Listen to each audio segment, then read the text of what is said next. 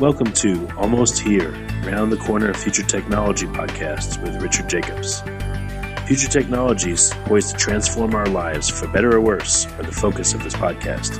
Almost Here means these technologies are now here and starting to be used, or just around the corner, from Bitcoin to artificial intelligence, 3D printing, blockchain, virtual reality, and more. Hello, everyone, and welcome to Future Tech Podcast. I'm your host, Juliette Lamar, and joining us today is John Christopher Arp. He is a fintech evangelist, and he is also the managing partner at Holt Fintech Accelerator. John, thank you so much for joining us here today. Oh, it's my pleasure. Thanks for inviting me. Absolutely. So you've got this this exciting new project happening, Holt Fintech Accelerator. Why don't you go ahead and give us some insight into exactly what it is?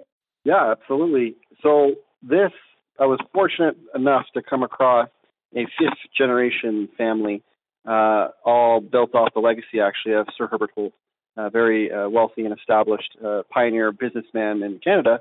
And so this family, through many years of finance and entrepreneurship uh, spirit, said, we want to give back to that entrepreneurship spirit, uh, not just in Canada, but but internationally around the world. And so they said no better way to do that than through a they know finance, they know entrepreneurship. They said let's do a fintech accelerator. I was happy to do so. I've been working and supporting with about 100 fintechs prior uh, before that through various programs, and so we we joined forces. And here we are. We're we're, we're launching. We're in the midst of our application process. We have about you know we're looking and seeking the 400 best applicants from around the world. Very very cool. Um, so, what are you looking for in applicants? You know, what's going to make them stand out for you? Yeah, it's a uh, will be a combination of things. Uh, we're very early stage though, so we're we're more or less in the pre-seed to, to sort of seed range uh, sort of area. Um, some of the biggest things that we look for ultimately is who can we support, who can we best help, how, who can we best accelerate, right? And so we actually have a, on our website a really awesome uh, network of advisors who are either fintech or one degree separation of fintech. And so, uh, anyone who we think can best be uh, supported by them, we actually get them in front. The, the, so the startups, we put them in front of those advisors, and, and we see how they uh, interact and engage with each other. We get the feedback from those advisors to see how good they actually were. And these advisors are a mixture of financial institutions, venture capitalists, you know, or tech experts and service providers. Um, the second piece that we actually have, which I haven't seen anywhere else really, is we, we actually are fortunate to have an AI lab, part of Stradigi AI. That's an applied research lab who will actually assist the team. So after we have the network and we have potential POCs, financial institutions, we can help them build their product. Because we're very bullish in the belief that any sort of fintech will have some sprinkle element of AI as you go forward. Uh, and as lastly, the, the, the piece is because we're all connected to all these VCs who have access to a fund geared towards seed to Series B, we can actually do capital calls at this point through a list of partners. So once we, you know, reach those milestones, we can, you know, help them close their seed round, but set them up in such a way that would carry them forward all the way to potentially Series B in many cases. Very cool. Um, so when it comes to to applying and and getting involved with the accelerator program, Walk us through that a little bit and what to expect. Yeah, so you can go online and you would apply through our, our platform, our application platform. And so there's only 20 questions that I'd ask. It's not nothing too challenging there. I would imagine uh, all these teams, if I'm a startup, already have the answers ready for that. Uh, and then we would uh, reach out to the top 100 for, for interviews at that point to see how they how they fare and if we think we can help them. We move forward. We get into selection day. And this is where the top 30 teams uh, will be invited. We'll host the, this first selection day in Montreal, uh, and there'll be 50 plus advisors there. And you can imagine it's sort of like a speed dating session. So no matter what, if you get to selection day, I think it's a fantastic opportunity to meet, really expand your network in the in the fintech space. Uh, and then from there, you know, based on the advisors and, and how they all kind of fared, and you know, with with all the discussions and what we heard from everybody and all the feedback, we select them, and the whole program commences in September. Well, this is all very exciting. Um, tell us a little bit more about your team of partners, investors, and, and the advertisers that are really going to help people bring their startup to life. Yeah. So some of the founding partners that were there off the gate, I mean, obviously the Holden family. This couldn't be possible if they didn't decide that they thought this was a you know they wanted to give back to to the the entrepreneurship and fintech community. So with that, their their network is superb. I can tell you from from experience because of since I've recently joined this, I started April 26th, and I've actually felt that it's been this accelerator has been an accelerator for for myself personally. Um, the other key partner, uh, let's call them founding partner, with Stradigi AI, and so that's where you know they've had already years of experience building out AI products that support different uh, commercial entities, specifically like those of financial institutions. We have another partner actually. It's from a, a past uh, hat that I wore. Uh, it was a nonprofit that I had started, and that's where we. It was called Form FinTech, and its goal was really to support uh, early stage fintechs getting to the next milestone. So very much a community play to support talent, and, and that will also be partnered to do just that. Help the team, the top startups that are selected, find the top talent uh, so that they can, you know, have the best teams in place to, to build their products and, and move forward. Uh, other than that, we have many of this is on the website, but you can see a wealth of different FIs that, that we're partnered with who are telling us the sort of problems that they're looking for, and therefore we're already looking and doing this sort of matching with solutions, and the solutions being startups. Uh, we have a bunch of venture capital firms that are on there, um, those local and international uh, who, who, will be supporting this uh, as well, and then a bunch of other service providers, right? Because Uh, once it gets going, it could be anywhere from like legal services to to uh, accounting services. Uh, and another area that we work with is two other companies come to mind. Montreal International, they actually help the companies set up and locate in Montreal because uh, in Canada, if you actually create a satellite office, you can get up to 85% of your development costs subsidized by the government. So they help uh, kind of set up these satellite offices. And there's a little secret with Montreal that some aren't so familiar of, but it's one of the hubs for AI in terms of the talent pool. Uh, deep learning, which has been uh, in development for 30 plus years, actually originated, started in Montreal through one of the godfathers uh, uh, of it all, which was uh, Yoshua Bengio. And so that sort of network is how we, we, we work with different partners to kind of plug them into that ecosystem. Such a such a great base to to really work with to bring your dreams to reality. Um, when a company comes to you, where what stage are you hoping they're at? Do you want them to have just the core idea? Do you want them to have some investors already? What's your what's your happy place with that? Yeah, uh, so it could be anywhere where from let's say a couple of PhDs with a, a wicked technology that's definitely been validated.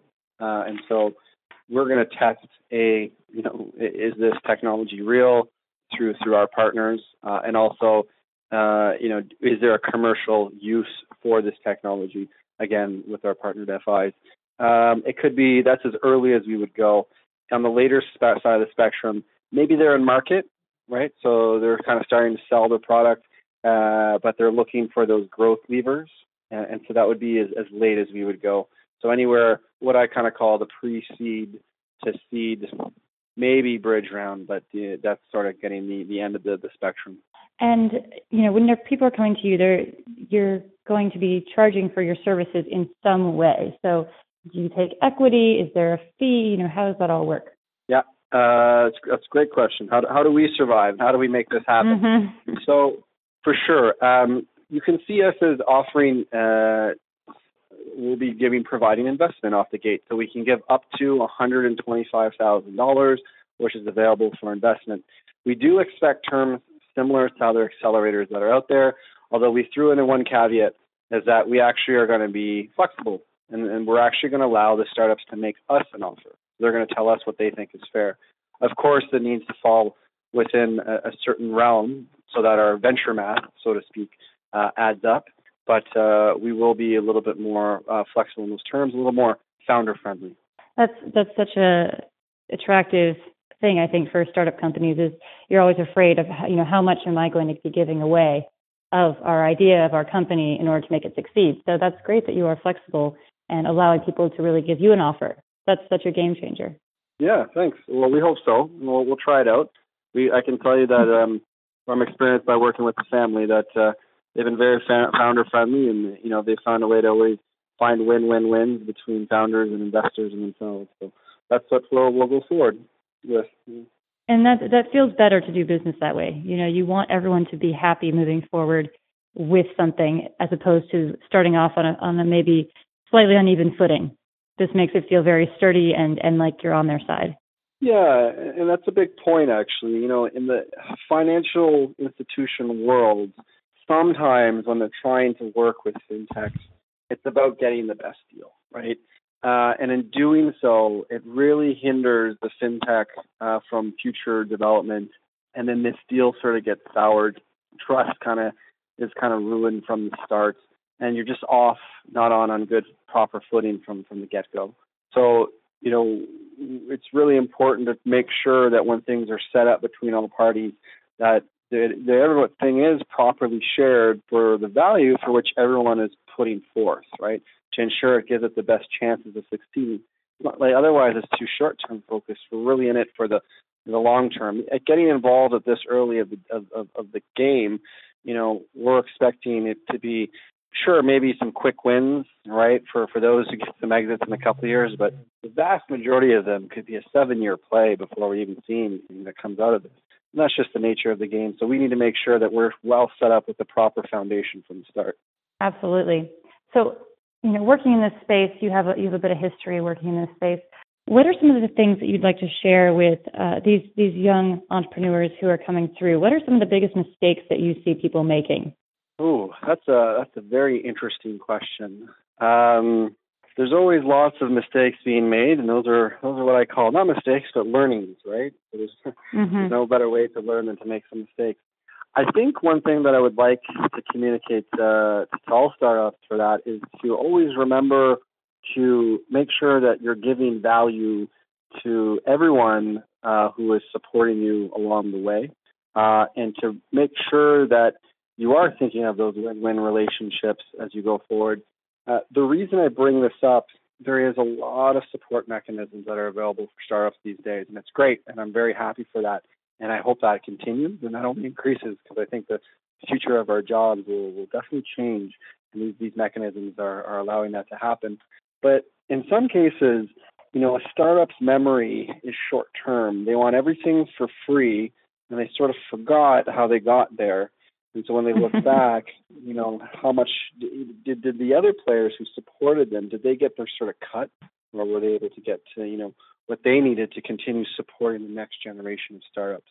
Uh, I think that can hinder the startup in the long run because over time, those who it is in many cases a small ecosystem, and so you know you may be worried about potentially burning bridges, or in other senses, you may just not even close your deal to begin with there are methods to, especially with getting, if you want to do B2B sales, uh, finding a way to really understand the value or what your customer needs and delivering that, maybe even on the something on the short term to get you in there, where it allows you to build to a bigger term, a bigger scale sort of project, uh, but making sure that you deliver value from the word go, so that you can, uh, you know, increase your relationships and therefore increase the stake uh, that you that you earn with that potential partner. So just be very just being very value conscious, I guess, making sure that everyone is receiving the proper value for for their efforts.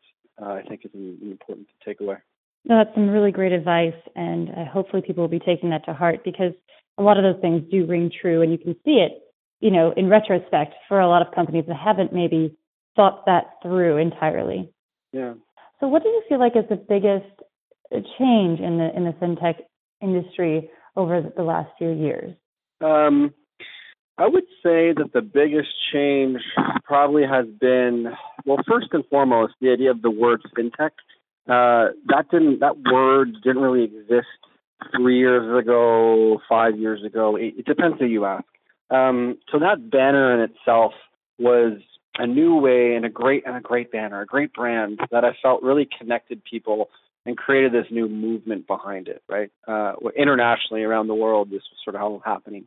Uh, when that was happening, um, there at first there was a fear of uh, competition with the fintechs and the, the big financial institutions, and now it's more about okay, we've moved beyond that. It's really about collaboration and how we can make more strategic investments into these these players that, that can better help us, you know, if I'm a financial institution, ultimately better serve my customer. So I think that has been the biggest change. Um, I could mention maybe one more piece that I would like to add is the idea of artificial intelligence. Um, just because only in the last eight years as well, it's really um, moved from what we had was that the long winter where AI wasn't quite doing what it had originally thought it could, and some people didn't believe it ever would get there. And then the big breakthroughs started coming out. Uh, and one of the biggest breakthroughs is actually how do you identify a, in a picture if a cat is a cat? Um, so it's kind of interesting how that, once that was done, um, that sort of application, that technology uh, was quite evolved and opened the door for a wealth of other applications. And so this was also finance sector was no different, but you can also say that's in a lot of other sectors. So the uh, in the last years, I would say the, the AI component was, was a huge aspect. And you've listed a few reasons why, why Canada and Montreal specifically is a great place for all this to be happening. Do you have plans to expand uh, to other locations? Oh, uh, absolutely. I mean, for the time being, we're just kicking off here for our first accelerator in Montreal, Canada, and making sure that we have all the ties to make sure we have the best resources. So it's more of a proximity thing. But our list of advisors are international. So we have partners in Hong Kong, for instance. We work very closely with Supercharger. We're fortunate to have partnerships in Miami. We work with uh, Rocket Fuel as a key partner for us. So those list of partners, uh, there's many more.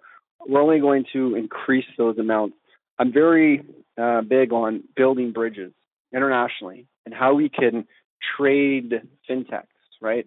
So that we can better accelerate their development. So there are times when I'm looking for fintechs. So right now I'm looking for fintechs all around the world to join and help them touch down potential. Well, in this case, in Canada. But there are times where I say, okay, well, we have these fintechs.